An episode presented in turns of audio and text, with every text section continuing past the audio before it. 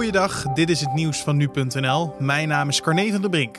Als alles meezit, worden in de eerste week van januari de eerste mensen in Nederland ingeënt tegen COVID-19. Dat heeft minister Hugo de Jonge van Volksgezondheid laten weten naar aanleiding van de planning van het Europees Medicijnagentschap dat coronavaccins moet goedkeuren. Omdat het EMA nog een coronavaccin moet goedkeuren, houdt de jongen wel een slag om de arm. Nee, dat is nog niet zeker. Er zitten allerlei afhankelijkheden nog in. De beoordeling van de EMA uh, ja, die moet echt nog plaatsvinden. Uh, en die beoordeling gaat over de effectiviteit, over de veiligheid. Dus heel belangrijk dat de EMA daar ook gewoon de tijd voor neemt. Uh, maar het kan nu wel snel gaan.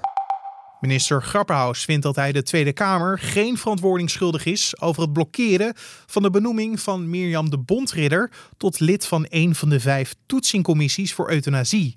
Onder meer D66 en VVD eisten opheldering van de minister na berichtgeving van de Volkskrant.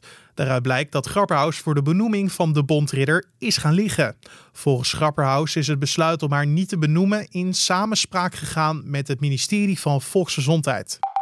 De politie heeft deze ochtend een man neergeschoten tijdens zijn arrestatie in een verlaten gebouw in het Gelderse Reden. De man die zich in het pand had verschanst gooide molotovcocktails naar agenten en naar een deurwaarder. Hij raakte hierbij gewond aan zijn benen en aan een hand. Ook een lid van het arrestatieteam liep verwonding op. Beiden zijn naar het ziekenhuis gebracht. En volgens de politie weigerde de verdachte het verzoek van de deurwaarder om het pand te verlaten. Het RIVM heeft in de afgelopen week bijna 34.000 positieve coronatests geregistreerd. Dat zijn er iets minder dan in de voorgaande week. Het is tevens de vijfde daling op weekbasis op rij. Het RIVM meldt verder ruim 400 corona-gerelateerde sterfgevallen. Dat aantal is ook ten opzichte van de voorgaande week iets afgenomen. Het kabinet neemt op 8 december een besluit over de coronaregels die tijdens de feestdagen zullen gelden.